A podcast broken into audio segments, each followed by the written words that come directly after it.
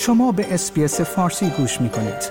با رفتن به sbs.com.au به اخبار و گزارش های بیشتری دست خواهید یافت. وکیل نرگس محمدی خبر داده است که به او اجازه ملاقات با موکلش داده نشده است.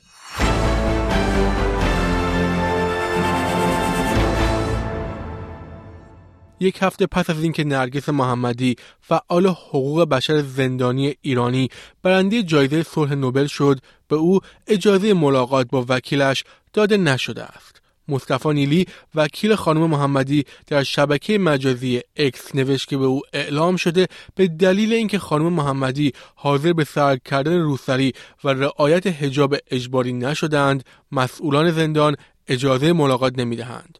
او گفت بدون ملاقات با خانم محمدی از زندان خارج شده است. روز 14 مهر کمیته صلح نوبل با شعار زن زندگی آزادی جایزه صلح به خانم محمدی اهدا کرده بود. زن زندگی آزادی Women, life, freedom.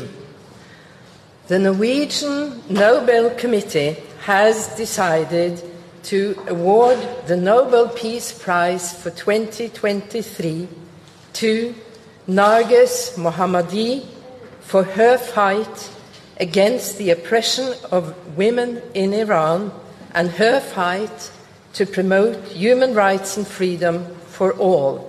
نرگس محمدی در حال حاضر در زندان اوین در ایران زندانی است اما از داخل زندان هم فعالیت های حقوق بشری مختلفی انجام داده است.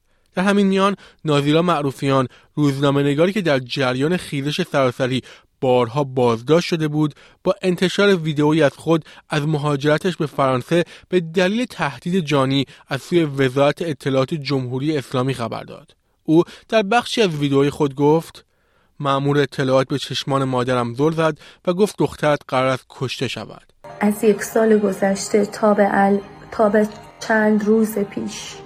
چند وقت پیش چند هفته پیش اصلا به فکر رفتن نبودم. یک درصد هم به فکر رفتن نبودم. اما متاسفانه متاسفانه منو از خاکم بیرونم کردن. این روزنامه‌نگار در تاریخ 8 آبان سال پیش به دلیل انتشار مصاحبه پدر مهسا ژینا امینی توسط نیروهای امنیتی بازداشت و به بند 209 زندان اوین منتقل شد. خانم معروفیان می‌گوید پس از آن سه بار دیگر بازداشت شده است و در زندان مورد ضرب و جرح قرار گرفته است. like، share، comment. اسپیس فارسی را در فیسبوک دنبال کنید.